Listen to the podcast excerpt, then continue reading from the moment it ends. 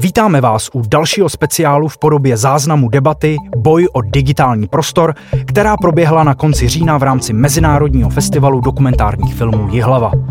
Posvítila si na to, jak nás vytěžují digitální korporace a jak přeskupit síly. Nad způsoby proměny digitálního prostoru tak, aby více podporoval občanství, komunity a demokracii, budou diskutovat německý odborník na digitální ekonomiku Timo Daum, antropoložka Marie Heřmanová a ekonomický antropolog Martin Tremčinský. Moderuje novinář Patrik Eichler. Já teďka poprosím Timo Dauma eh, o úvodní příspěvek eh, digitalizace a koronavirus, poučení cesty dopředu. Prostor je váš. Um, the first is about uh, about the pandemic and digitalization, and the second one is I would like to propose uh, like a new perspective uh, on personal data. From my understanding, there there was there were two main learnings from the pandemic. The first, uh, the absolute importance of public infrastructure, uh, and the second, the equal importance of data uh, in overcoming this um, global pandemic. The first, why are were um, public infrastructure so important? Well, we just, if we look around in the world, some of the most developed countries, uh, free market economies like the United States, United Kingdom, uh, also other European countries, tremendously failed um, in delivering um, public health basics for uh, um, for their population. Um, we have seen um, poorer countries managing the pandemic uh, much better. Um, and uh, I see a very strong correlation between um, healthy and strong public institutions, especially in the health sector, of course, um, but also a, culture that accompanies that with um, a successful overcoming of the pandemic. So again, maybe there's a similarity to the 2008 financial crisis. Um, in these, this crisis, again, the voices that um, foster and promote free market capitalism and free choice, uh, you can get the best healthcare in the world if you can afford it, became um, quieter, I must say.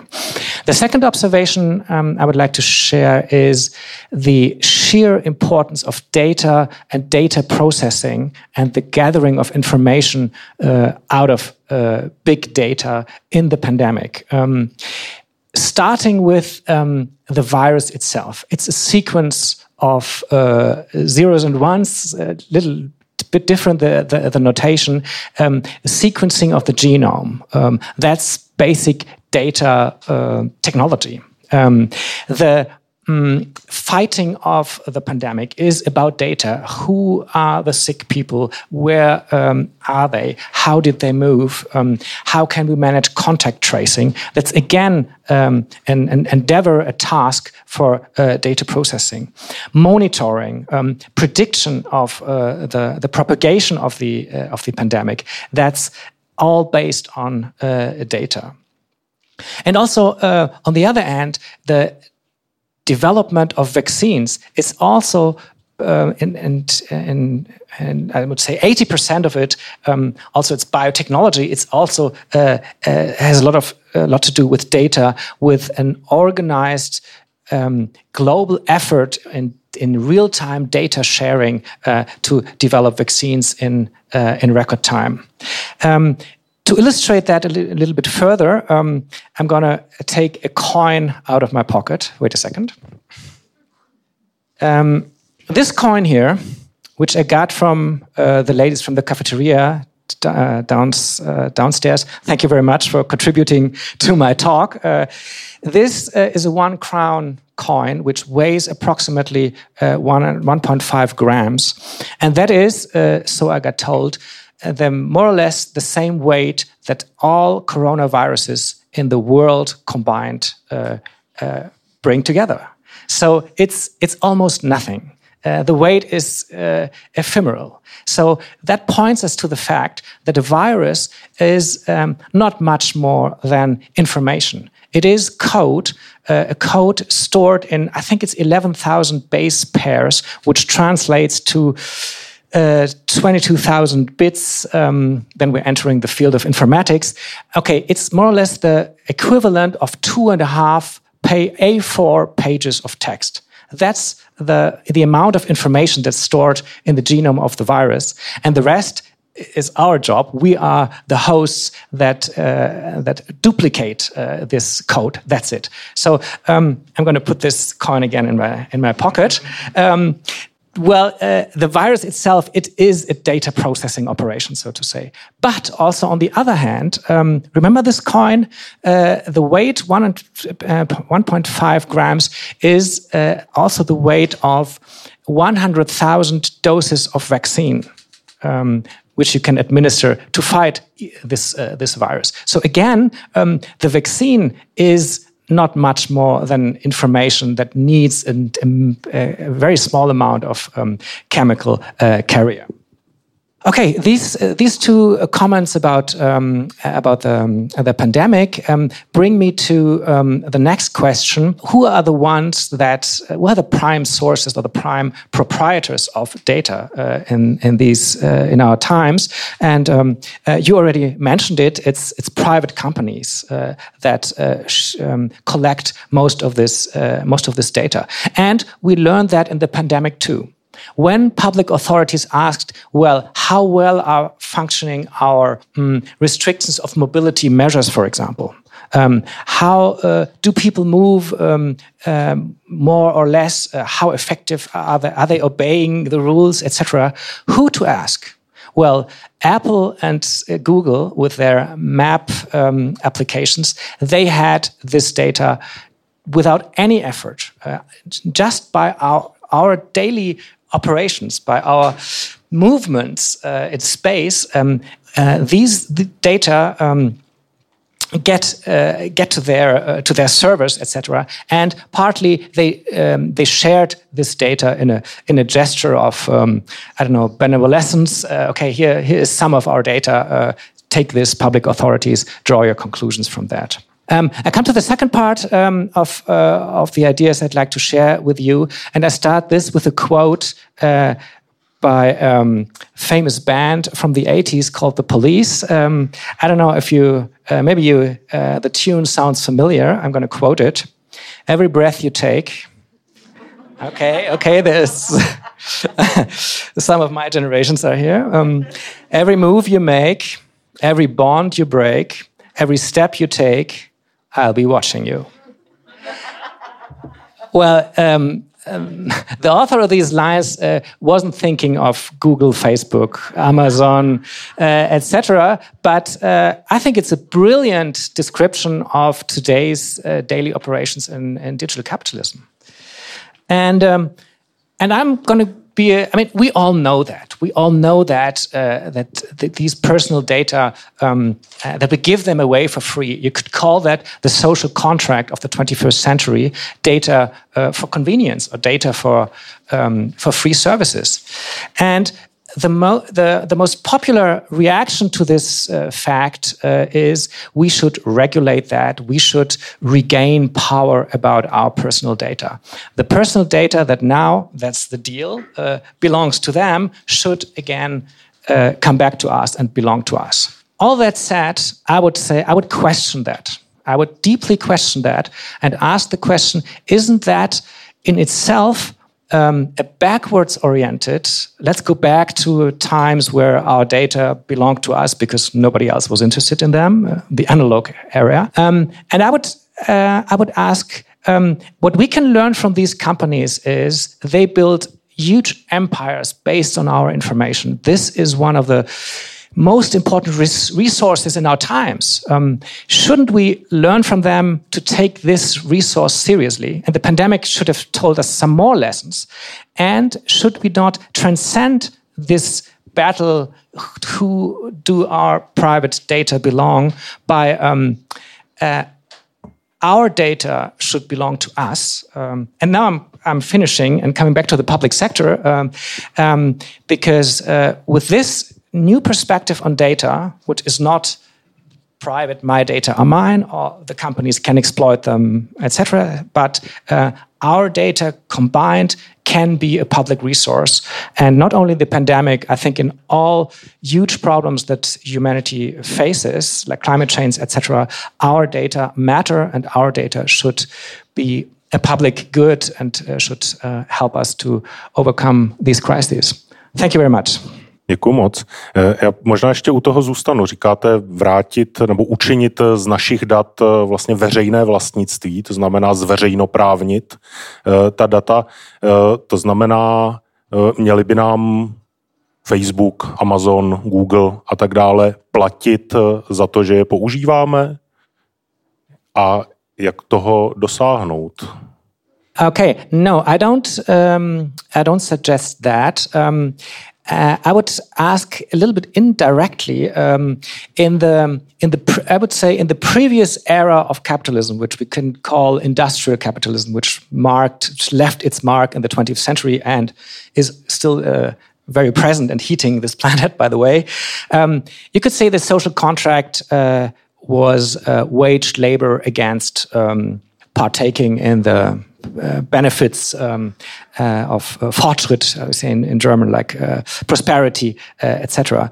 And um, in this era, uh, there was already a discussion going on about the um, the nationalization or the public the converting into public goods or public um, public entities of so-called um, like basic infrastructures like energy, uh, communications, um, uh, mobility, etc.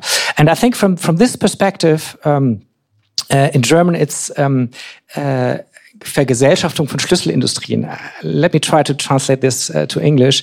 It's like it's not nationalization. It's like um, maybe someone can help me out with Vergesellschaftung means. Yeah, socialization of key industries. Thank you. Uh, and socialization of key industries today means all these um, digital companies and their services because they are key to our lives. We cannot, we cannot find our ways. We cannot communicate. We cannot uh, talk, uh, learn, um, uh, work from home, etc. Um, if we do not use their infrastructures, their services, and they have become the backbone of our digital society, and they should be uh, socialized. Děkuji moc. Já se zeptám pana Tremčinského, jak postupovat eh, vlastně v tom plánu, který navrhuje Timo Daum. Eh, a možná takhle to ukončím otazníkem. Tak samozřejmě se můžeme bavit o tom, jak by se dalo postupovat v nějakém právním rámci, který momentálně existuje, což by byla prostě politická debata e, nějakého jako vytvoření institucí, institucí toho veřejného zájmu a vlastně teda, který by dohlíželi a nějakým způsobem vykonávali tu socializaci. A potom toho moc nevím. Ale potom jako druhá cesta může být v podstatě nějaká teda technologická nebo technoutopická, eh, kdy by se začaly využívat současný, eh, současný vlastně technologie eh, na sledování nějakého, nějakého eh, jako distribuovaného koncenzu, což eh, můžou být právě, právě ten blockchain, který v podstatě funguje jako nějaká sociální síť aktérů, kteří mohou vlastně zaznamenávat do nějaké jako sdílené eh, kroniky, nebo říká se do sdílené účetní knihy, mohou zaznamenávat eh, svoje hlasy a svoje, svoje jako rozhodování. Takže v tomhle tom uh, si myslím, že tyhle technologie by teoreticky v nějaký jiný podobě, než v jaký fungují dneska, mohly tohleto, tohleto pomoci zprostředkovat.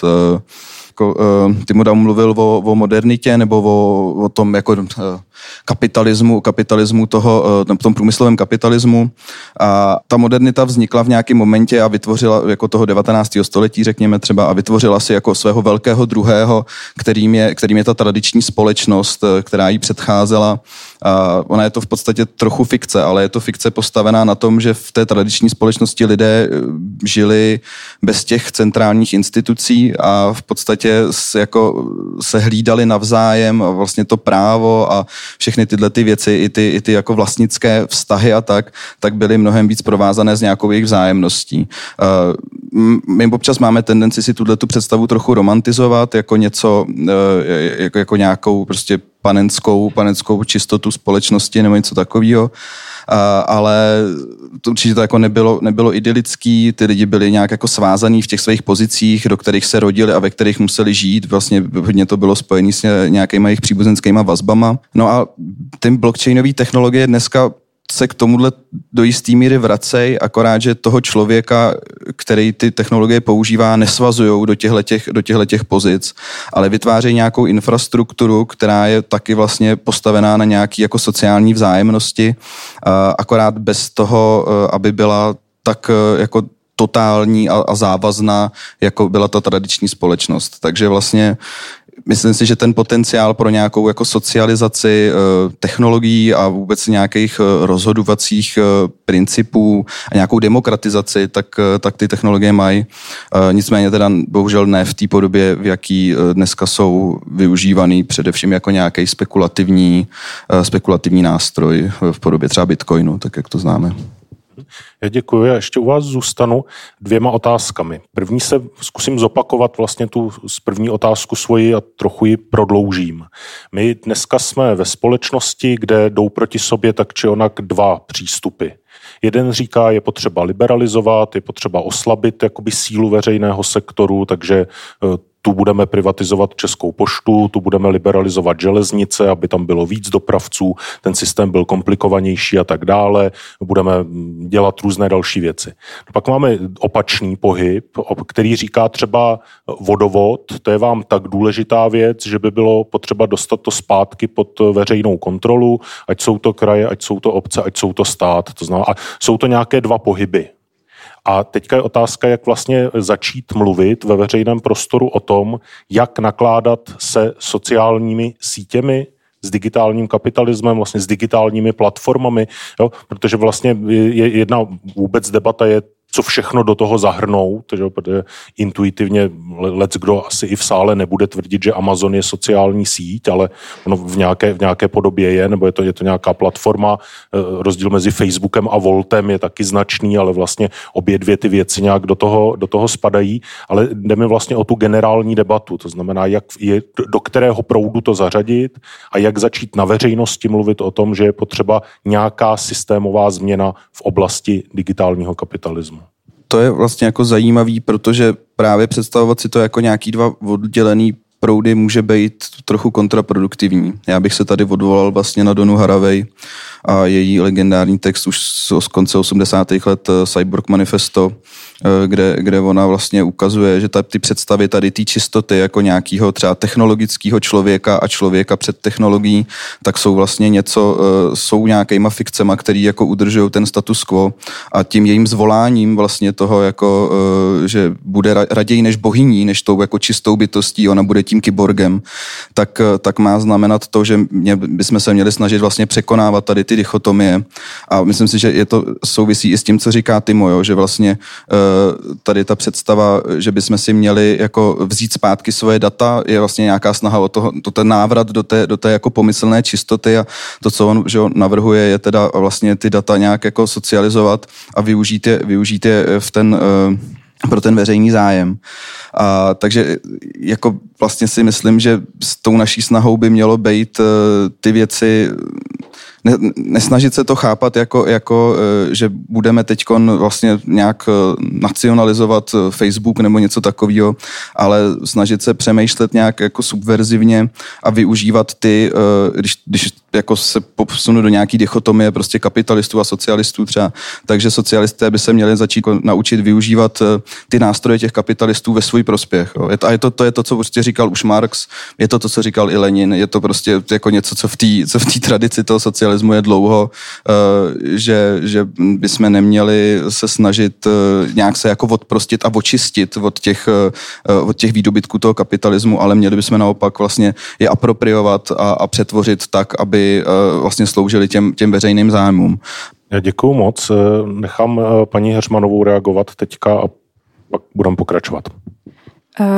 Já jsem jenom chtěla na jednu stranu podpořit to, co říkal Martin o tom, že si myslím, že by se ta debata neměla jakoby směřovat, eh, nebo neměla by se poměřovat vůči vlastně nějakému společenskému nastavení nebo společenským systémům, které prostě fungovaly v době před tím digitálním kapitalismem, protože i ve chvíli, Eh, kdyby zmizely všechny sociální sítě, kdybychom zružili Facebook, kdyby, kdybychom se všichni jako odpojili dobrovolně, tak by stejně furt nezmizela ta společnost, která je vytvořená a navždycky poznamenaná tím digitálním kapitalismem. Takže vracet se do minulosti podle mě v tomhle eh, případě nemá moc smysl a eh, podle mě ta otázka je tak problematická právě proto, že vyžaduje, abychom si představili něco, co nikdy předtím neexistovalo a co teprve teď se začíná rodit a my prostě potřebujeme nějakou tu imaginaci, která bude směřovat eh, do budoucna a bude si představovat řešení na základě něčeho, co vlastně ještě úplně neexistuje. Ale zároveň bych chtěla trochu rozporovat to, co teď Martin řekl o tom, jak si eh, jak je potřeba vlastně přivlastnit si ty nástroje toho digitálního kapitalismu. Eh, já tady celou dobu jakoby vlastně přemýšlím o tom, že částečně i o to, o čem, o čem se tady bavíme, že z mého hlediska je třeba zajímavé sledovat, že spousta tady těch debat a spousta nějakých jakoby kreativních řešení už se vede mezi samotnými těmi uživateli těch sociálních sítí a že na tom eh, Možná ani ne tak třeba na Facebooku, jako na té největší sítě, ale na spoustě, možná třeba částečně trochu na TikToku, na Tumblru, existuje na Discordu, třeba existují vlastně spousta takových jakoby grassroot komunit, hnutí, kteří se, které se snaží si ten prostor nějak jakoby přivlastnit, vytvořit si vlastní pravidla, ale zároveň bych chtěla jenom upozornit na to, že rozhodně ty politické skupiny, uskupení, které jsou nejdál v přivlastňování nástrojů digitálního kapitalismu a k využívání ho k vlastním účelům, je třeba americká alt-right scéna a jsou to jako hodně radikálně pravicová hnutí. Takže uh, to jenom ještě přihazuju tak do té debaty, jakože na to bychom také měli myslet v téhle debatě. A tak možná zkuste ještě formulovat vlastně odpovědi na ty podněty, které si dáváte, protože ne, tak, eh, vy říkáte, je, je ta vlastně progresivní scéna není schopná a ne, ne, nevyužívá vlastně tak efektivně nástroje digitálního kapitalismu, kdežto ta radikálně pravicová, konzervativně pravicová, respektive nějak neoliberální, to zvládá mnohem lépe. To znamená, to je jeden, možná toto je jakoby jeden podnět, No, uh, ano, tak já nevím, jestli na to můžu nějak reagovat, ale to je podle mě jako mnoha výzkumama prokázaný fakt, uh, že, že je tady trošku problém podle mě v tom, že všechny ty výzkumy, které máme, nebo většina, které máme, většina těch, které já třeba znám, tak jsou z amerického prostředí, případně obecně z anglicky mluvícího prostředí. A tohle je obecně velký vlastně problém ve výzkumu třeba sociálních sítí v digitální antropologii obecně, protože ta disciplína se třeba hrozně dynamicky rozvíjí v zemích v Číně, v zemích jihovýchodní Asie, ale já třeba nemluvím čínsky ani žádným tím jazykem a zatím tam úplně neexistuje jakoby dobrý nějaký vlastně překlad eh, nebo nějaký přenos těch poznatků. Ale když se teda budeme bavit o tom takzvaně západním prostoru a o těch výzkumech, které teda známe hlavně z prostředí USA, tak tam je tohle jako fakt velmi dobře prokázaný fakt, že vlastně většinou ty, třeba ta americká alt-right scéna je v podstatě takovým jakoby průkopníkem v tom využívání Eh, těch eh, obecně nástrojů digitálního kapitalismu, z toho, čemu já se věnu, tak eh, ve využívání sociálních sítí, v budování těch online komunit, které nějakým způsobem potom i přesahují samozřejmě tam americký prostor, které takým různě pokoutným způsobem prosakují třeba i do českého digitálního prostoru, aniž bychom o tom vůbec věděli, že tohle je ten prvotní zdroj těch informací. A ta otázka proč to tak je, já si myslím, že na ní jako neexistuje úplně eh, jednoznačná, eh, jednoznačná odpověď, ale eh, no, tak možná i Martin má, protože já se hodně často setkávám s tím, že, že potom ty takzvaně levicově progresivní kruhy prostě se bojí některých těch taktik, bojí se, nebo bojí se, nebo mají morální zábrany využívat ten prostor stejně, jako ho využívá třeba, a to se třeba týká šíření dezinformací, protože to je samozřejmě strašně účinný nástroj budování toho vlivu a my zase máme jako kvantitativně prokázané, že největším producentem těch, ať už přímo dezinformací nebo nějakého to, čemu sám Facebook říká třeba neautentický obsah, tak je ta alt-right scéna, která si to velmi rychle přivlastnila jako nějaký nástroj politického boje a v tomhle třeba ta levicová scéna zaostává, ale možná má Martin nějaké lepší vysvětlení. Nevím, jestli lepší, mám jako nějakou spekulaci, kterou můžu nabídnout, eh, ze, vlastně, která vychází z mýho vlastního výzkumu v té bitcoinové komunitě, kdy mně přišlo, že jako dlouho vlastně ta levice se těchto těch technologií docela štítila, protože byly prostě nějak stigmatizovaný jako pravicový. Ta komunita byla pravicová, nebo je pravicová, je, je to prostě, eh, jsou to pravicoví libertariáni. A, takže, takže vlastně ten bitcoin je jako chápaný jako něco, něco eh, jako špinavého, na co se prostě eh, nebude šahat a, a vlastně jako jediná možná autenticky levicová reakce na to je to odmítnout, což právě podle mě je ta chyba, no, že, že vlastně nechápeme ty, nechápeme ty zbraně toho protivníka, když to budu používat, nebo jako když o tom budu mluvit nějak hodně schematicky, tak nechápeme ty, ty, ty nástroje té druhé strany a, a potom právě vlastně nám jako ujíždí, ujíždí vlak, no, přijde. Aspoň jako takhle to, nám to na mě působilo v týmí, v tom výzkumu. A, tak pro mě ještě otázka je vlastně, protože některé odpovědi dáváte, to znamená, říkáte, říkáte, uh, progresivní část společnosti se bojí používat některé metody, ať už kvůli nějaké, řekněme, ideologické předpojatosti, to znamená, že vlastně by musela vstupovat na cizí terén, to je jedna věc, eh, možná z nějakých etických zábran. Pro mě je otázka vlastně, jestli to není otázka tedy reprezentace zájmu a schopnosti vlastně sformulovat svůj vlastní zájem a nějakým způsobem se za něj postavit, jestli vlastně jsme se nenechali jako progresivní lidé přesvědčit, že eh, společnost neexistuje, že jsou jenom jednotlivci, eh, když použiju jiného slavného klasika, a e, jestli ten problém, jestli ten problém vlastně není tady. To znamená, ne, není v tom, že bychom byli hloupější v ovládání internetu a, a počítačů, ale e, že vlastně nejsme ochotni se združit na například blockchainu nebo s využitím blockchainu a e, pracovat s ním. No já jako zase nemám úplně zase takové zkušenosti třeba z levicového aktivismu, ale tak, jak to na mě působí e, skrze teda to, jak eh, o tom se mnou mluví eh, někteří e, aktivisté, tak vlastně mně přijde, že ta levice se trošku taky ztratila v té své vlastní historii a tradici.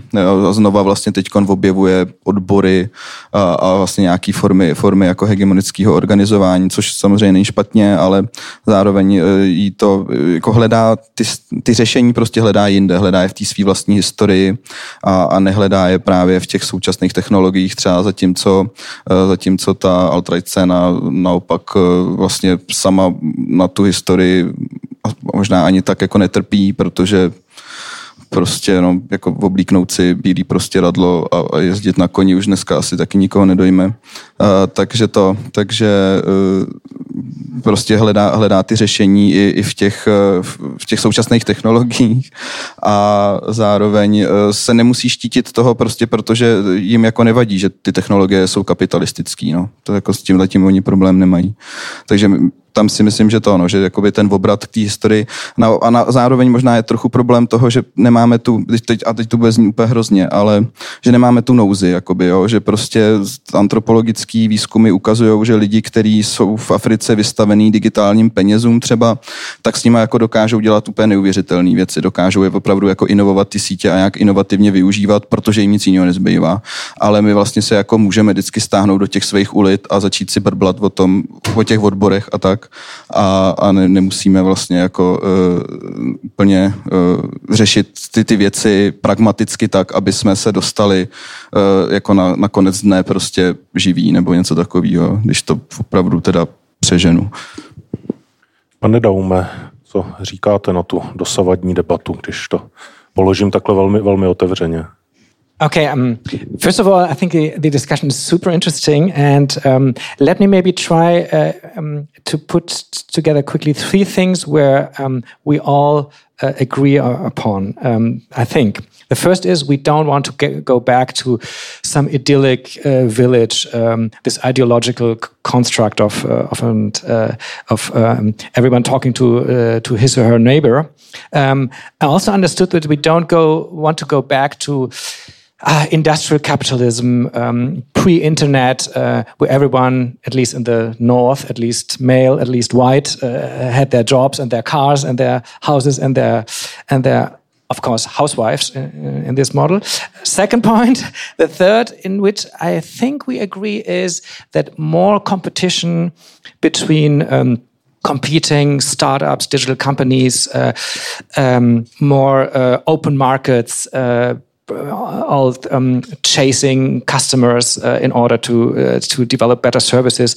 I um, have the feeling that we all um, uh, feel relatively reserved about that. We don't think that might be a, a great solution. Um, but but beyond that, um, I think it's beyond that. It becomes very, very complicated. I really like that when Jordan Peterson uh, uh, says that uh, when when asked anything, he said, "Well, it's complicated." And this point, uh, uh, I agree with him, and not in all, mostly of the rest. But but this move is very because. Um, learning to use the, um, digital capitalism's tools, um, using their platforms for our own good, um, twisting them, um, etc isn't that exactly what digital capitalism itself is doing? It's developing uh, new forms so rapidly. It's constantly evolving itself. It's constantly learning from critique. And uh, the the uh, the, the famous. Um, uh, artist uh, from the Situationist Guy Debord created, I think he created this term, which is called récupération, uh, recuperation in French, which means um, that uh, capitalist system listens, de detects criticism, learns from that, changes itself in, in shape and form and, and functioning, and results as a, as a, as a, strengthened, uh, totally changed uh, organism. And that makes it very, very difficult uh, for, I don't know, for a counter operation to keep pace with that. Tak eh, já se vás ještě, pane Daume, zeptám na, na jednu věc. Eh, teďka Německo je po volbách, eh, to znamená, probíhala předtím nějaká předvolební debata. Jak by nebo co z té debaty, týkala se vlastně ta třeba politická předvolební debata těch otázek, o kterých se tady bavíme, jsou různé politické přístupy těch stran, které by se daly definovat, sformulovat? The answer is no, because uh, Germany is uh, way behind uh, in many aspects, and Germany is basically discussing with itself how to catch up. Um, I think that that's a development of, the, of, very recent years that Germany kind of woke up out of this uh, dream that we we build the best cars, um, we have the best infrastructures, we have the best public governance, we have the best bureaucracy. So we're exporting to, to the entire world. Um, we have Angela Merkel, so what could possibly go wrong? Um, and um, so, um, um, yeah, I'm, i must say, uh, debates that are relatively advanced, uh, the one we, which we're, uh, we're doing here, Germany, at, at, least at this political level of national level, they, I mean, they're discussing how to make trains uh, work, uh, how to uh, foster public transport, how to get rid of the combustion engine, how to bring internet uh, into rural areas. Um, so I must say, sorry, don't count on Germany on that. Tak Marie Heřmanová? Ne, já jsem jenom chtěla říct, že jestli se Německo právě probudilo, tak to je fakt špatná zpráva pro nás, protože v tom případě jsme úplně eh, ve středověku, možná ještě někde předtím. A pro mě je to špatná zpráva, protože mě, když se lidé ptají, kde se třeba dívat na nějakou inspiraci ohledně legislativy, která reguluje obsah na sociálních sítích, tak já říkám třeba v Německu jsou zajímavý příklady, tak to jenom, abych to tady uvedla do perspektivy té středoevropské. Eh, já bych se zeptal ještě ty, Timo Dauma, že ho nenechám na pokoji, ale eh, vlastně tak, kde vy, si, kde vy očekáváte spojence vlastně, ať už tedy pro své téma, anebo pro svou interpretaci toho tématu v Německu ideálně? Okay, uh, first of all, uh, let me let me correct my uh, statement a little bit. There have been, you're right, uh, there have been some uh, some laws um, by the by the previous uh, government um, that have been um, like regulating um, uh, social platform, social media platforms, and also I think Germany had some contribution to the European data regulation uh, law, a set of a set of laws. Um, I was just um, a little bit maybe focusing on the on the current election and the and the constellation we we have and this uh, this predominant uh, feeling that, that we are stuck in uh, in many fields.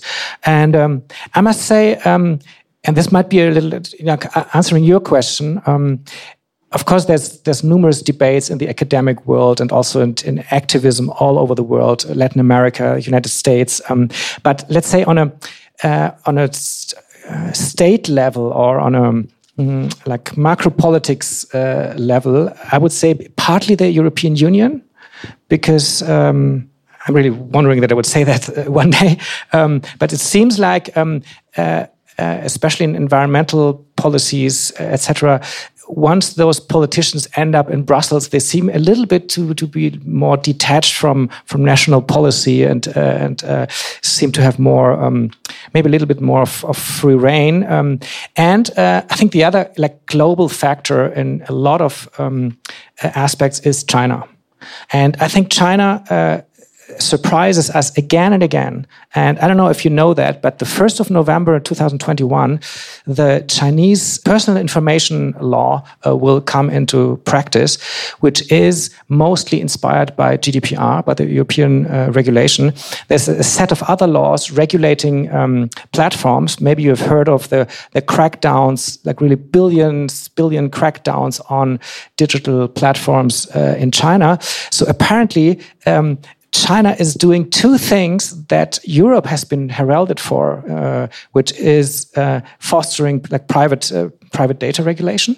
Um, I mean, we have to discuss that in detail how state power enters that and etc. But but but still, and on the other hand, is restricting the power um, of digital platforms.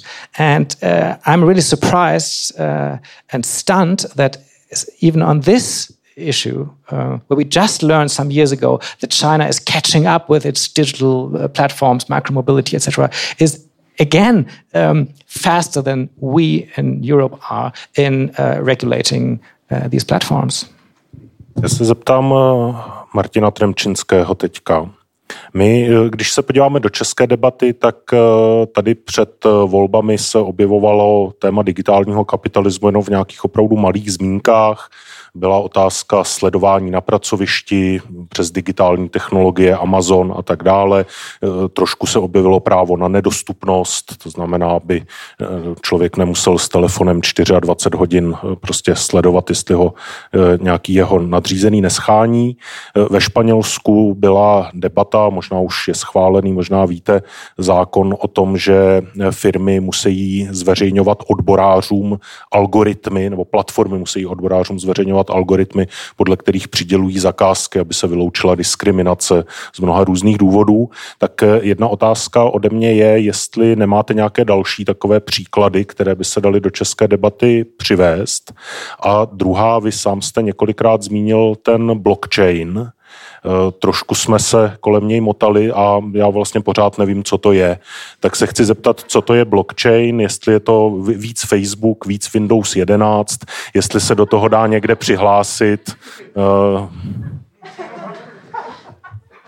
Uh, blockchain je, je vlastně decentralizovaná technologie, která má za úkol zajistit nějakou transparentnost a nezměnitelnost dat. Je to vlastně nástroj, který v době uh, těch digitálních informací, který mají jednu jako zvláštnost, že jsou téměř neomezeně množitelný a, a kopírovatelný a zároveň jako změnitelný, tak dokáže vytvořit něco jako digitální vzácnost, která je, je vlastně někde zapsaná a skrze nějaký v podstatě sociální koncenzus kontrolovaná a nezměnitelná. E, tou první aplikací je samozřejmě Bitcoin, e, což je teda měna nebo kryptoměna, která funguje na blockchainu a právě jako tím principem je, že ty bitcoiny jsou nezměnitelný a nikdo nemůže přijít a říct e, ty, jako tyhle tyhle bitcoiny neexistují, nebo ty, tyhle ty transakce neproběhly, nebo něco takového. Jako když vám někdo ukradne kartu, že jo, a vy to nahlásíte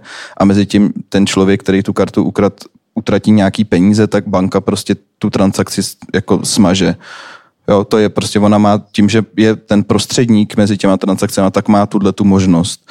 Ale u toho blockchainu to nejde. Takže jako zároveň je to nevýhodný, že když vás někdo okrade, tak jste okradený, a, ale zároveň jakoby vám to třeba nemůže sebrat exekutor ty peníze, například. Jo? Jako prostě nikdo, nebo ta banka samotná nemůže vám je sebrat stát, takže je tam, je tam nějaká takováhle možnost jako rezistence jako zrovna z toho Bitcoinu ty, ty aplikace jsou spíš takový ne úplně hodný následování. No teď Salvador začal přijímat Bitcoin jako jako platidlo, rozhodně se z toho dá poučit, protože to dopadlo úplně otřesně pravděpodobně, nebo jako zatím to vypadá, že to dopadlo hrozně. A ta snaha rozhodně nebyla nějak extra pomoc lidem, byla to snaha zalepit nějaký díry, e, díry ve, státním, ve státním rozpočtu tím, že by salvádorská vláda vlastně prodávala lidem bitcoiny a sama dostávala ty dolary, které oni posílají domů většinou, teda jako remitendy ze zahraničí, a, ale prostě technologicky to jako nezvládla takže to vyvolává jako velký kontroverze. Čína ta Bitcoin zakázala teďkon, eh, protože má velkou ekologickou náročnost a eh, jsou ještě nějaké jako další momenty, kde se ten uh, Bitcoin nějak buď to sna- někdo snaží, jako většinou to je tak, že velký státy se ho snaží regulovat a zakazovat a vlastně státy globálního jihu nebo ty takzvané rozvojové ekonomiky, tak uh, se ho snaží spíš jako inkorporovat nějak do svého fungování, ať už uh, jako, že by podporovali těžbu nebo, nebo právě jako nějaký platidlo a tak podobně. No. Takže ten Bitcoin má takovýhle uh, různý, různý aplikace Možná na jednu aplikaci eh, zeptám, eh, může být Bitcoin třeba lokální měna? V té podobě, v jaký je teď, tak ne určitě, protože eh, je prostě globální tím, že vlastně tam není žádný omezení, ale blockchainy si myslím, že by se k lokálním měnám jako využívat mohly velmi dobře, byly by transparentní, eh, vlastně ty, ty lidé v té komunitě by měli přehled, mohli by vlastně demokraticky rozhodovat o tom, jak ta měna bude emitovaná, jak případně bude i likvidovaná v, v momentě, když už by, protože u většiny lokálních měn musí docházet k jejich likvidaci, protože se nějakým způsobem hromadějí. A, a to všechno by se vlastně dalo dělat skrze nějaký jako demokratický a transparentní nezměnitelný konsenzus. Takže ten potenciál tam je, ale zatím se to jako nevyužívá. Prostě ten, ten diskurs ovládli ty globální peníze, který, že to bude to digitální zlato a tak podobně, no. Ale jako určitě by to šlo. Takže inspirace na příští hlavský festival, místní lokální měna s využitím blockchainu. Timo Daum chtěl reagovat a tak vám mu dávám slovo. Yeah, I would like to, uh, I'd like to, to add something to your explanation and, and your examples uh, concerning uh, blockchain and uh, and digital currencies. Um, what what I detect here is the um, the wish to um, uh, eradicate the middleman um, the uh, to to directly communicate uh, um, with people without the interference of a central um, mediating uh, um, entity. And this dream has, like in, in media history, this uh, this has come again and again, and um, and the example, okay, and when you do money transfers could we um, abolish the central institution, which is the bank? And this is a like a like a dream, um, like in, in, one of the applications of uh, blockchain. But isn't it at the same time a very um, let's say radically liberal idea to get rid of big old institutions and um, uh, communicate directly between data and and, and money holding uh, subjects. Isn't californian ideology is one of the pillars of californian ideology is um, this uh, getting rid of the state and uh, um, and and letting people take their uh, communicating via technology directly etc and maybe maybe paypal um, people would applaud that. I think. Uh, they are a, um, a, were once a startup that that uh, challenged uh, big banks, and um, I think decentralization, decentralized network, etc. Decentralization is maybe an equally ideological term as competition was or still is uh, in uh, in capitalism, because I, I, really think it's an ideological term because it. Um, okay, one last thing: the internet itself. Um, is born under the idea of decentralization, of getting rid because of the atomic uh, scenario, etc. So the internet itself was and is a decentralized uh, infrastructure, which has, um, which is the ground for extremely monopolized uh, uh, entities like Facebook, etc. So I would be cautious about um, equaling, expecting too much from decentralization. Děkuji moc. Tak ještě Martin Tremčínský, já chci ale eh, pak Marii Heřmanové dát slovo a otázku. Já bych jenom rychle zareagoval, že určitě souhlasím, že decentralizace je ideologický pojem a eh, rozhodně si nemyslím, že je automaticky pozitivní. Eh, to, co ten blockchain může umožnit, je právě ta demokratizace, že se vlastně nemusí zbavit eh, těch, eh, těch centrálních institucí, ale může je efektivně převést pod, nějakou, pod nějaký demokratický dohled. A což si myslím, že vlastně právě jakoby by mohla být nějaká ta inovativní, to inovativní využití eh, a zároveň no, to asi stačí. Tam samozřejmě otázka, jestli zvládneme sformulovat demokratický dohled pro instituce digitálního kapitalismu, když vidíme, jak nám to jde s těmi uh, institucemi průmyslového kapitalismu. Ale uh, to je jiná, jiná věc. Já bych se Marie Heřmanové chtěl zeptat na nerovnosti eh, v rámci digitálního kapitalismu. Jsou nějaké tendence, které možná přirozeně v rámci digitálního kapitalismu vedou k nerovnostem? Jaké nerovnosti to jsou? A možná rovnou i jestli máme nějaké nástroje, jak ty nerovnosti um, srovnávat. Já se jako antropoložka se musím vymezit vůči tomu slovu přirozeně. My ho nemáme úplně rádi. Možná kulturně podmíněně. Eh, já myslím, co se týče celé vlastně té diskuze ohledně jako eh, internetu a potažmo později teda sociálních sítí, eh, tak já myslím, že tam je zajímavé v té akademické debatě vlastně sledovat proměnu toho diskurzu někdy od 90. let, kdy se vlastně hodně mluvilo právě o tom demokratizačním, participačním nebo nějakém liberalizačním potenciálu toho internetu, kdy uh, vlastně to očekávání a nejenom mezi aktivisty, uživateli, ale opravdu i v té akademické sféře bylo, že to vlastně je uh, strašně skvělý nástroj právě narovnávání těch, uh, těch nerovností, které existují v tom offline prostoru. Já myslím, že to celé bylo jakoby založené i na tom, jak jsme vlastně tenkrát, to říkám tenkrát, ono to není tak dávno, ale řekněme tenkrát chápali naší vlastní identitu, kdy jsme měli pocit, že ta identita v tom digitálním prostoru je nějakým způsobem jako oddělená od té eh, od té v tom nedigitálním analogovém offline prostoru. A čím víc to teď pozorujeme, tak tím víc vlastně vidíme, že tak, jak se ty technologie vyvíjejí dopředu, tak jak my na nich fungujeme, tak tady to rozdělení přestává platit.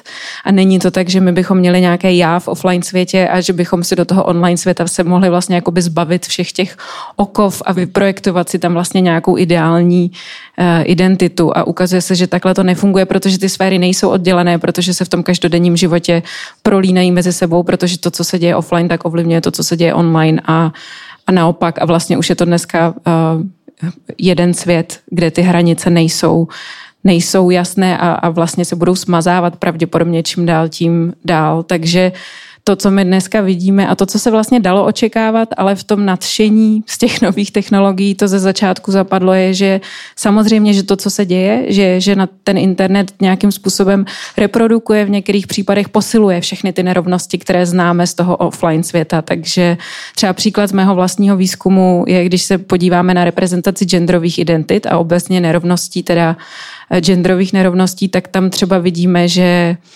Úplně konkrétní příklad, kterým já se teď zabývám, kultura influencerů, tak když se podíváme prostě gender pay gap, nerovnosti v odměňování existují mezi influencery úplně stejně jako ve všech klasických povoláních, protože se tam promítají do toho, jakým způsobem my očekáváme sebe prezentaci mužů a žen na internetu, tak se tam promítají úplně všechny ty stejné stereotypy, všechna ta stejná očekávání, která jsme měli od mužů a žen ve veřejném prostoru ještě před internetem, která jsme měli od mužů a žen třeba eh, v mass médiích, tak úplně stejné ty představy, velmi podobné, někdy ještě mnohem rigidnější se třeba projevují i na těch sociálních médiích.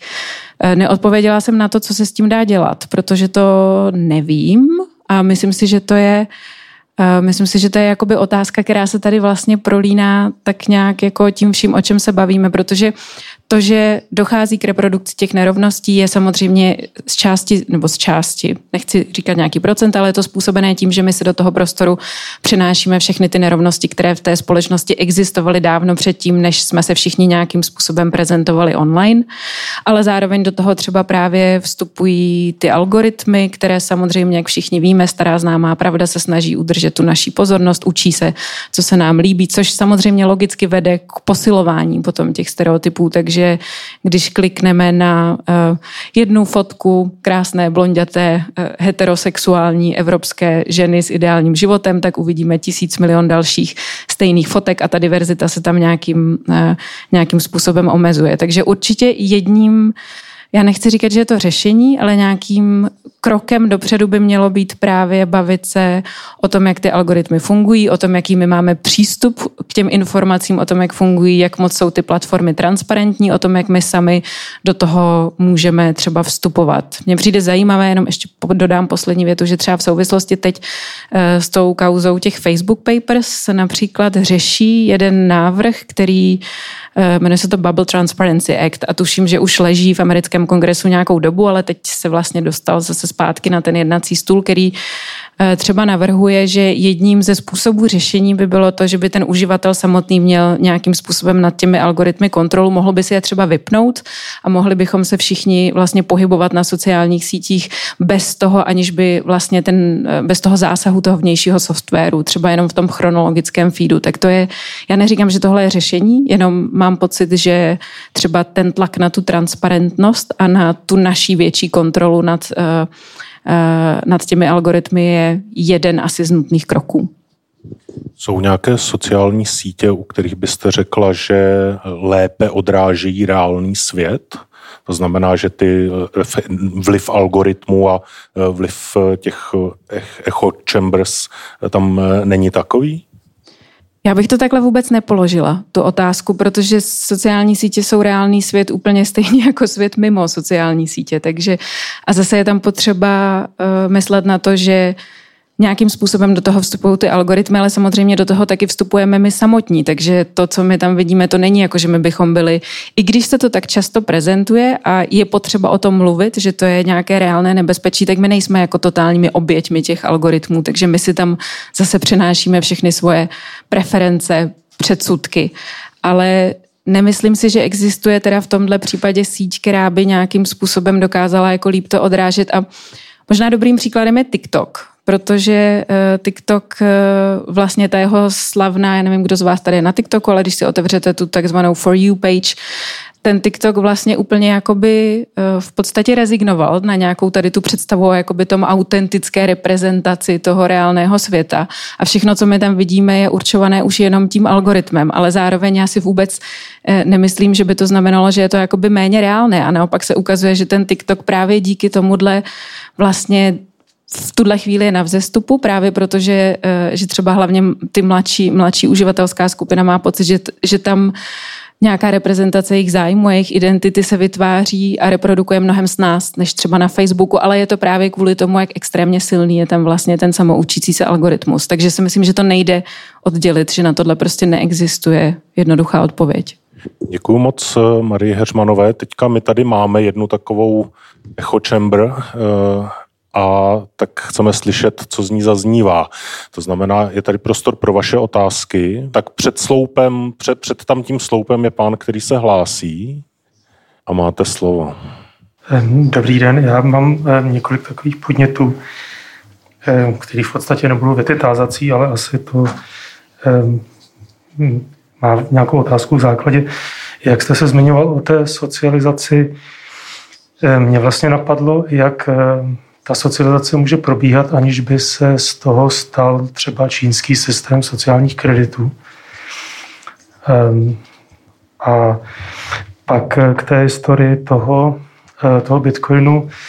Eh, já s vámi souhlasím, že vlastně v podstatě dneska už je pravicový ehm, víceméně většinově anarchokapitalistický, ale v základech vlastně toho Bitcoinu někdy já nevím, v těch letech 2010, 11, 12 Ehm, se vlastně pořád ještě bojovalo o to, jaký ten Bitcoin má mít smysl, nebo jaká celá ta technologie má mít smysl a v kontextu Occupy nebo toho španělského hnutí 15. května se v podstatě ehm, ten Bitcoin ehm, docela i považoval za něco, co může vlastně se vyhnout tomu bankovnímu, pomůže nám se vyhnout tomu bankovnímu systému a že to má taky nějaký jakoby pozitivní sociální dopad.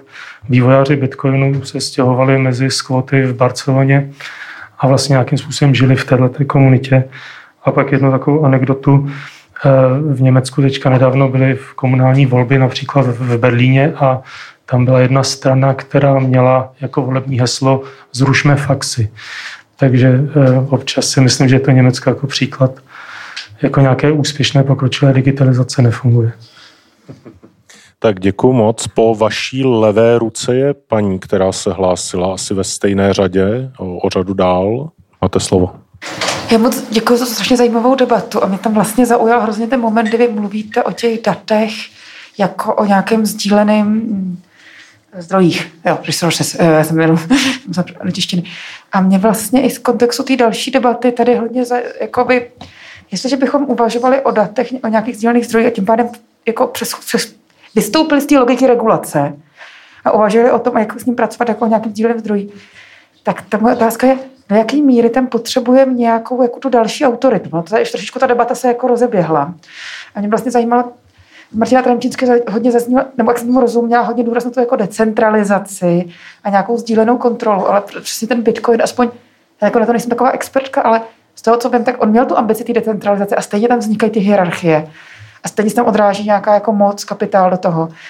Takže moje otázka není, jakoby, je asi na, na všechny z vás, jestli jako vlastně, když bychom uvažovali o datech jako nějakým ceným zdroji, tak jestli o něm chceme uvažovat o něčem, co má být kontrolovaný jako nějak participativně, sdíleně, decentrálně. A nebo tam potřebujeme nějakého prostředníka, který vlastně nějakým způsobem umožní kontrolu. A teď jako tím nechci říct, jako to musí být nutně stát, jo, ale nějaký jako jiný subjekt, který tam vlastně funguje jako ten prostředník. Děkuju. Děkuji moc. Se zeptám, jestli teďka by byla nějaká třetí otázka. Se rozhlédnu tady vepředu. Tak tady vepředu úplně v, po mé pravé ruce tedy, takže tak už máte mikrofon. Eh, Děkuji. Eh, já bych se vlastně chtěl zeptat eh, na roli státu, co se týče blockchainu, ve smyslu, že zatím se i v rámci nějakých progresivních debat spíš bavíme o regulaci nějakých nových systémů, který na, ty, na tomhle systému můžou jet a nových startupů nebo nových, vlastně nové ekonomiky. A jestli, eh, chtěl bych se to, jestli nemáte nějaký příklady uh, zajímavých vlastně jako aktivních vstupů ve smyslu, že by stát nebo jeho instituce a jeho vlastně jako finanční toky nějakým způsobem třeba podpořili uh, zajímavý vývoj v této odvad, jako v této oblasti a tím vlastně mohli třeba podpořit vznik nějakých nových alternativ, kterým třeba pan Trenčínský se odkazoval ve smyslu, že ten software nebo software, ten mechanismus samotný může nabízet i mnohem zajímavější alternativy než vytvorbu digitálního zlata. Děkuji moc. Možná nejvíc otázek je na Martina Tremčinského, tak eh, mu dám slovo jako prvnímu a pak poprosím Timo Dauma a Marie Heřmanovou.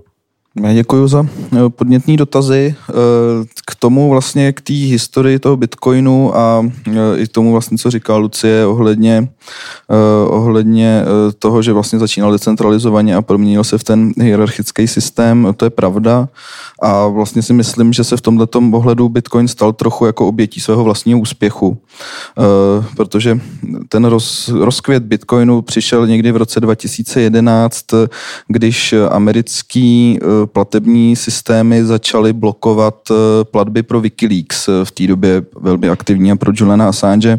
A komunita vlastně Anonymous a komunita okolo Wikileaks začala, začala nebo se rozhodla podporovat, eh, podporovat Wikileaks pomocí Bitcoinu.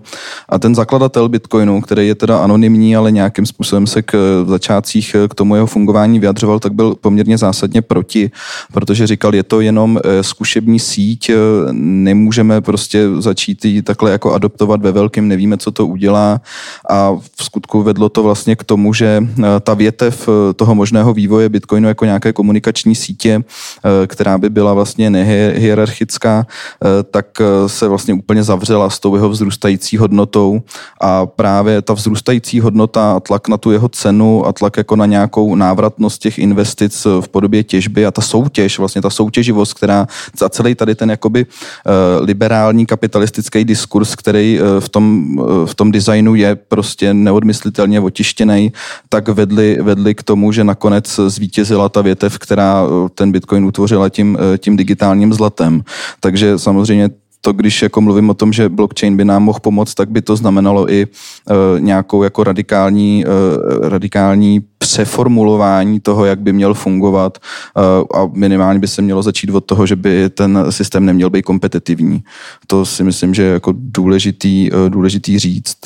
A co se týče těch příkladů v současnosti těch státních, tak bohužel žádný nemám vlastně. Uh, jako jak jsem říkal, no, ten Salvador dopadnul dost špatně. Myslím, že teď Laos, a nejsem si jistý, tak eh, chce vlastně těžit, eh, těžit kryptoměny a nějak jako využívat, aby tím zalepil díru, která eh, vznikla, vznikla vlastně v, kvůli koronaviru v budgetu, ale je otázka, jak to dopadne. Samozřejmě oni to teda dělají mnohem, mnohem opatrnější než ten Salvador, díky bohu, ale nedokážu říct, jak by to mohlo vypadat. A jako co se týče států investujících do blockchainu, tak mluví se o tom, že Čína chce už příští rok spustit svoji vlastní vlastní kryptoměnu nebo svoji vlastní digitální měnu. Uh, otázka, jakou roli tam blockchain bude mít v ní, v tom digitálním měnu. Uh, Rusko slibuje digitální rubl někdy do roku 2030. Uh, taky nevím, jak to bude přesně technologicky vypadat. Facebook slibuje už několik let svoji digitální měnu, která by taky měla být teoreticky jako na blockchainu, ale prostě na uzavřeném blockchainu, takže jako ty, tady ty aplikace tam jsou, ale většinou jsou ty blockchainy uzavřený, takže tam, to znamená, že tam je nějaká vlastně uh, specificky, no předem specifikovaná skupina aktérů, která jako rozhoduje a která uh, v podstatě ten blockchain utváří a ten koncenzus musí proběhnout jenom mezi tady těma předem určenýma aktérama, nejsou tam vlastně lidi, kteří by do toho mohli vstupovat zvenku a nějakým způsobem uh, tu, to fungování kontrolovat, případně do něj nějak zasahovat. To je jako všechno, co vím k tomu. Díky moc. Jestli chcete na některou z těch uh, otázek posluchačů reagovat. Um, yes, thank you. Um, I have no, noted some things. One, uh, maybe two, two comments on on what you said about uh, about algorithms. Um, um, we we learned in recent years that algorithms also do discriminate because they learn from data and then they recognize patterns, etc. So um, instead of being alarmed and upset by that, shouldn't be we be relieved a little bit because um, that was to be expected? What, where do the data come from? They come from the middle of our society. And if these algorithms would somehow miraculously manage to not discriminate, that would be almost a miracle. So, uh, what this fact shows us is okay, we still have discrimination in our society, deeply rooted, and the algorithms show us to this. Uh, and that's the first thought. The th second is um, um, the discrimination via algorithms is data based. So is it maybe that would be maybe more a question from me to you? Is it maybe easier to do what we call affirmative action in the real world, uh, um, in in the data world, uh, because we can just I don't know we could tell an algorithm to positively discriminate, let's say women, for example. Would that maybe a, maybe this makes things easier? Mm. A quick comment to the to the comment about China's social credit system, just briefly. First, um, if you ask around in China, um, they strongly believe we, the Chinese say that, uh, need um, a trust system um, which you Westerners have uh, for, uh, have had for centuries, and we want to build that uh, in the digital age. That's the um, the basic rationale of uh, the social credit system. And second, uh, on a national level, so far it has failed, as far as I know, in China. Um, I leave it just that. Two more comments to the question about data as um, as shared sources um, and who should control it.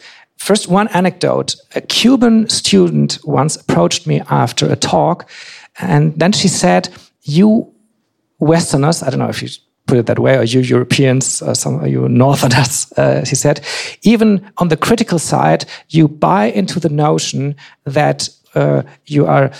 Um, like commodity subjects somehow, like um, like individuals with proprietary data that they belong to you and that you can enter the market, whether it be the data market or the relationship uh, market, etc. And that somehow opened opened my eyes because from his uh, uh, from coming from Cuba, uh, he had a different perspective also on data. And one last sentence, uh, one example for the usage of our everyday data that we generate um, is mobility data.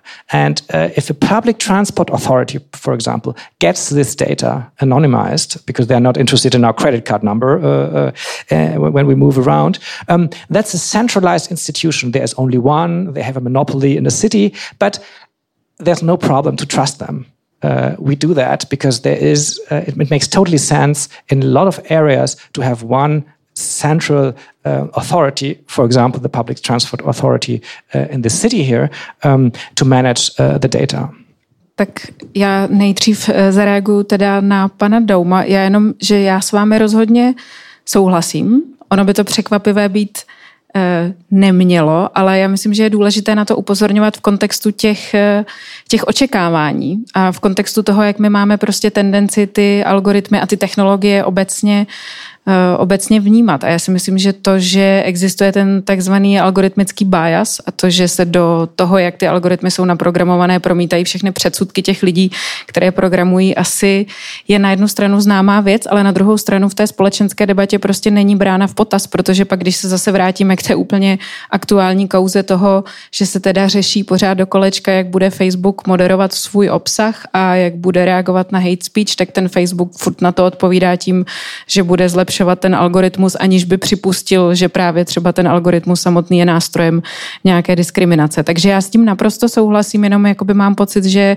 my tohle sice víme, ale v tom, jak s tím zacházíme v té společenské debatě, tak vlastně ty naše očekávání to úplně nereflektují. Takže proto je potřeba na to upozorňovat. Ale jinak třeba existuje celá jakoby disciplína data feminism, která eh, mimo jiné navrhuje třeba právě to, to řešení, o kterém vy jste mluvil, jestli, jestli třeba řešením teda není zakódovat tu pozitivní diskriminaci do těch dat. Já si zároveň myslím, eh, byla bych asi v tomhle opatrná, protože historie poměrně nedávná nás naučila, že my opravdu máme vlastně hodně nízkou schopnost předvídat ty důsledky tady těch podobných akcí a nevíme úplně přesně, co se stane ve chvíli, kdy do toho algoritmu zasáhneme, protože on má nějakou svoji vlastní vůle a nějak s tím pravděpodobně sám bude pracovat.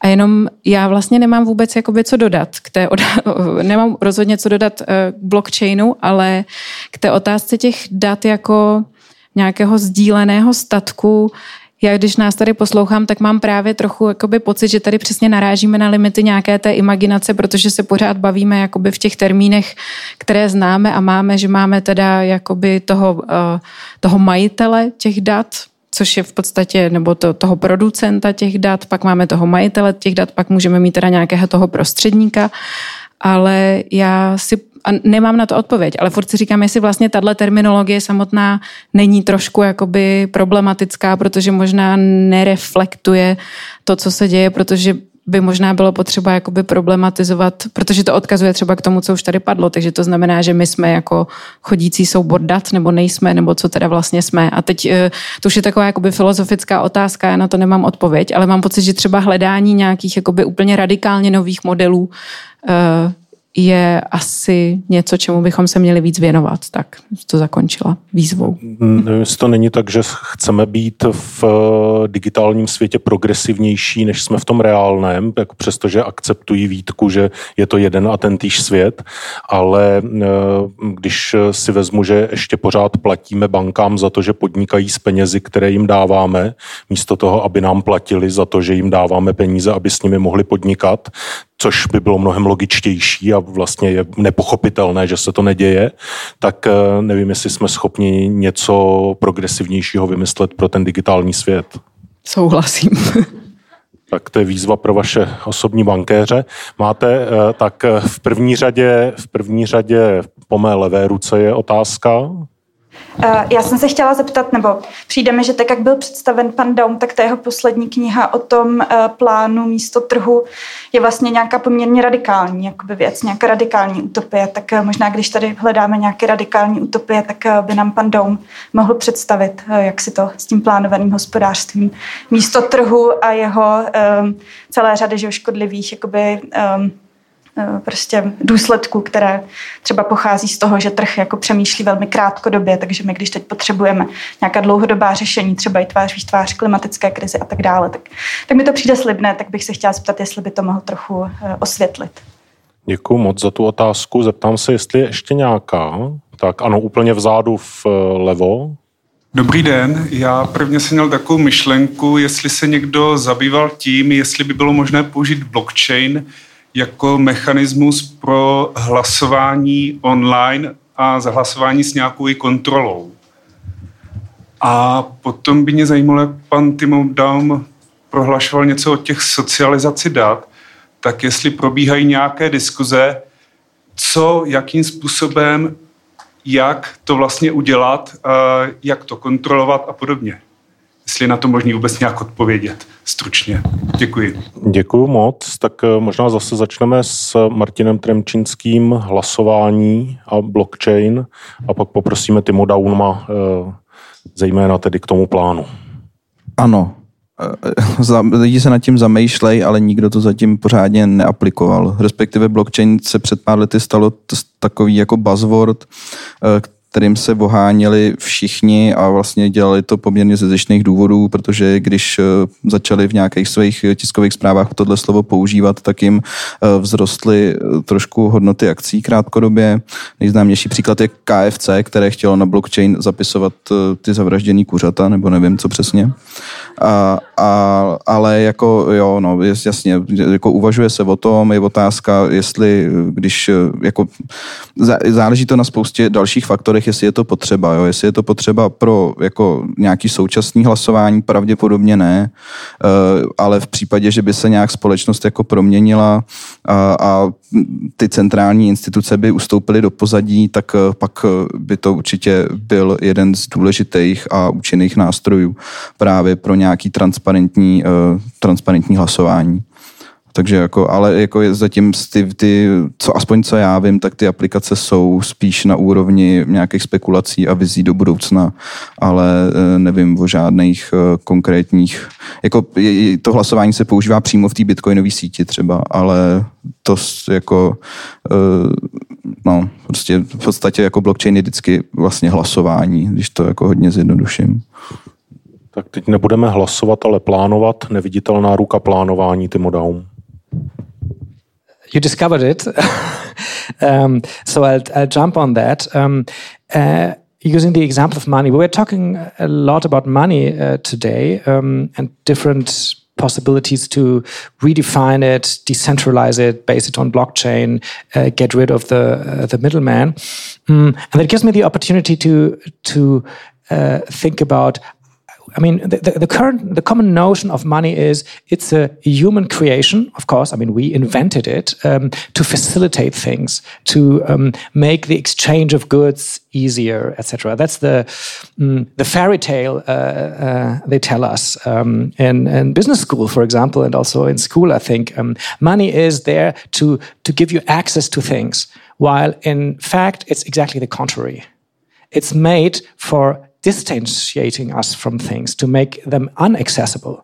Because um, uh, you cannot have uh, X if you don't have the money. That's your key to this. Uh, to this commodity, for example. So, um, against the common notion that it's a facilitator, that it's a fluid, that it's a medium um, for, for communication, basically, etc., it's a medium to um, to foster and uh, and um, and, and, and strengthen uh, existing property relationships. Um, because money means okay, who, uh, which everything on the world needs to have a proprietor, uh, etc.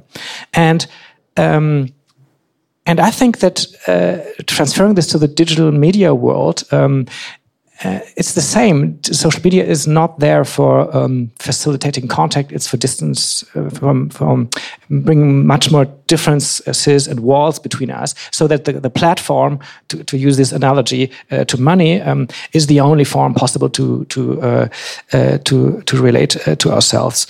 And um, money is, I think, one example uh, of a human creation. It's, a, it's, something we created, and afterwards it totally dominates us. I mean, our lives are, uh, um, everyone on the planet is dominated by making money, paying the rent, uh, etc., paying insurance. Uh, um, uh, having a pension, etc. So it's a, it's it's really a demon that we created uh, that uh, that exerts extreme power uh, over us. So, okay, the solution, of course, is I think uh, not blockchain, but uh, thinking really beyond that and um, abolishing money itself.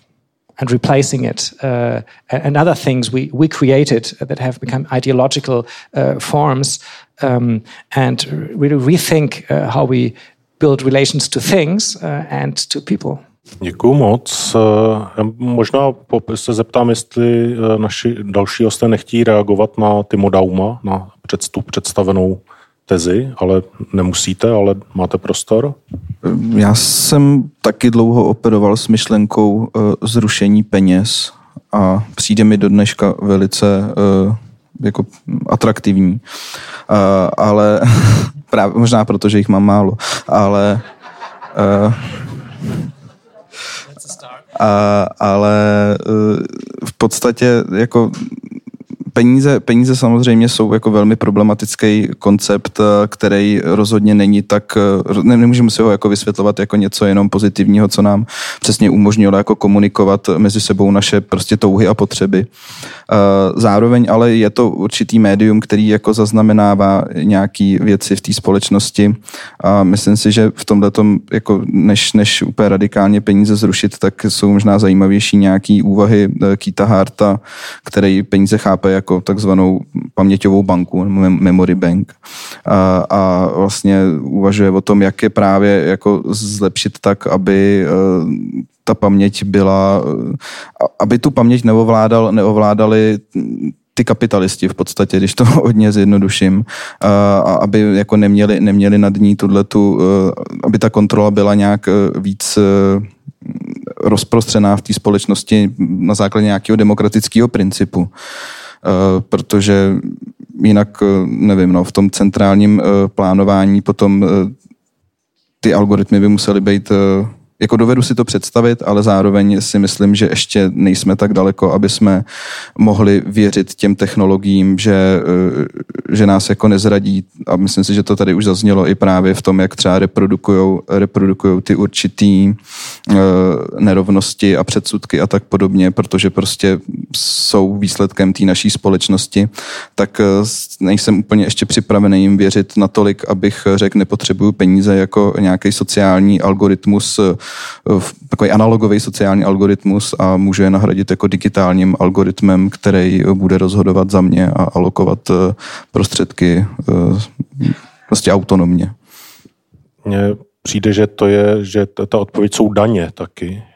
Jo, že když máte hodně, cíl cvičení aby se vám nevyplácelo mít hodně peněz, takže 90% eh, zdanění nad 10 milionů je třeba jedna z těch odpovědí. Ale eh, tam jde, eh, tam jde o jednu věc, eh, že totiž peníze, peníze mají smysl, když obíhají, proto se jim také říká oběživo. To znamená, nemá být v pořádku, nemá být legální v uvozovkách, když máte peníze někde na velké hromadě, protože pak neobíhají, neplní ten účel, pro, které, pro který jsme peníze vymysleli. Tak poslední otázka ode mě na všechny tři hosty a poprosím nejprve Marii Heřmanovou, pak Martina Tremčinského, pak Timo Dauma. My jsme na filmovém festivalu, máme tady lidi, kteří žijí kulturou, nejenom filmem určitě. Když se podívám do sálu, tak určitě každý přečetl nejméně jednu knihu, ale eh, ta otázka ode mě směřuje právě k tomu. My jsme se bavili o digitálním kapitalismu, bavili jsme se o plánování, bavili jsme se hodně o penězích, bavili jsme se o představivosti. A tak já bych se chtěl zeptat, jestli byste nám doporučili nějakou knihu, divadlo, obraz, báseň, film, které by osvěžili naši představivost při dalších debatách o digitálním kapitalismu, demokratizaci, komunitě, konzumu, zisku. To znamená, co si máme přečíst, co si máme stáhnout někde, co si máme poslechnout, aby nám to pomohlo do dalších debat. Marie Heřmanová. Podle mě existuje v popkultuře spousta jako skvělých uh, filmů a popkulturních artefaktů, který dneska už jsou taky kánon, nevím, mě prostě napadá Matrix, který jsme všichni viděli, ale já si myslím, že je to třeba zase hrozně jakoby užitečný. Já s tím filmem mám spoustu problémů, ale myslím si, že jako metafora je vlastně hrozně užitečný, když se třeba snažíme právě jakoby vysvětlit některé ty aspekty toho digitálního kapitalismu. Zároveň to, na co bych možná, Matrix známe všichni, ale jedna část mojí odpovědi je, že mm, Eh, určitě jsme všichni přečetli i víc knih a eh, mně přijde zajímavý, že třeba asi málo z toho je přeložený do češtiny, ale v angličtině už se vlastně jakoby ustanovil takový žánr, který mu se říká internet novels. Eh, letos vyšla zajímavá knížka od americké spisovatelky Lauren Euler, která se jmenuje Fake Accounts. Já doufám, že bude brzy přeložená do češtiny, která je třeba letos za mě jednou z těch jako nejzajímavějších, který jsem četla, která třeba zajímavě vlastně takovým nějakým trošku odtažitým uh, způsobem předkládá nějaký pozorování o tom, jaký je to žít ve světě, kde vlastně ta, uh, ta naše online identita je takovou nějakou naší hlavní jakoby devízou a nějakým naším nástrojem komunikace s tím okolním světem. Abych vás nalákala, hlavní zápletkou té knihy je, že Eh, ta hlavní hrdinka, která je trochu alter ego té spisovatelky, není tam jmenovaná, zjistí, že její přítel vede takový tajný druhý život jako konspirační teoretik na Instagramu.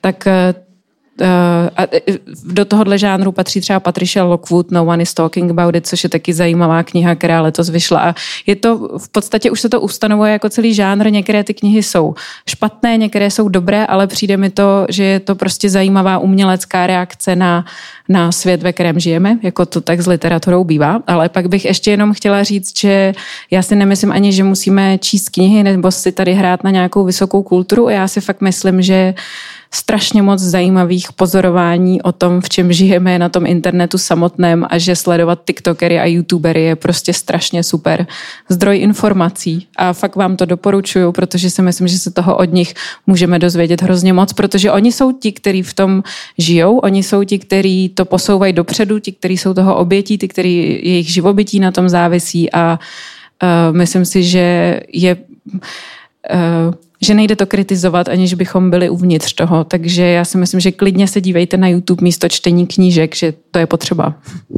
A dva, tři ty youtubery? Čtyři, pět, šest?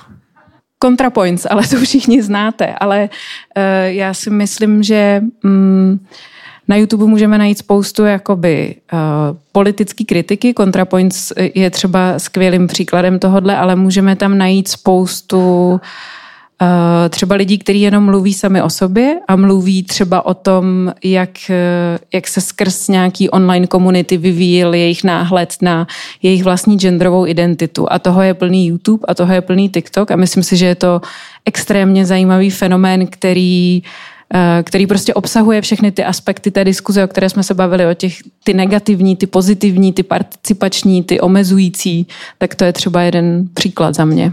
Super, děkuju moc. Martin Tremčinský.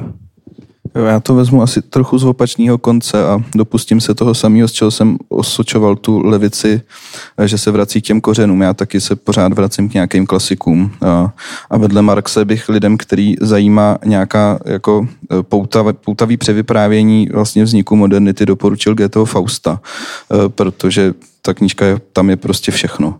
A je tam i právě třeba vznik jako moderních papírových peněz, velice kvalitně, úsporně a, a přehledně popsaný a je to fakt úžasný. A, a mimo to teda bych ještě doporučil třeba podcast eh, Blockchain Socialist pro lidi, který eh, to zajímá nějak právě jako, to, to jsou většinou rozhovory, rozhovory s různýma lidma, kteří se na blockchainu nějak podílejí nebo s ním nějak pracují právě jako z levicových pozic, takže to je určitě, určitě zajímavý a zároveň bych teda si přihrál polívku, že já jsem taky na YouTube, a, ale zároveň bych teda rovnou řekl, že to není moc dobrý, takže nemějte moc velký očekávání, ale můžete si mě tam najít. No. Okay, I also have a recommendation, and that's a unified resource locator, a URL. It's a web page. Um, it's called we need to talk.ai.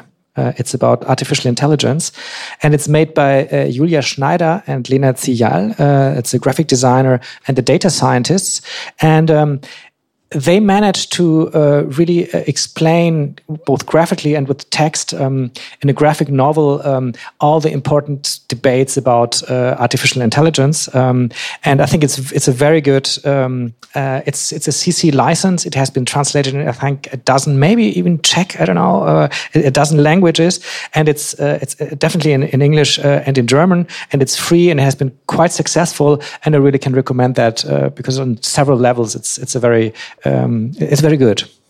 Děkuji moc, děkuji Timo Daumovi, Marii Heřmanové, Martinu Tremčinskému, děkuji vám všem, kdo jste tady s námi byli a dívali se.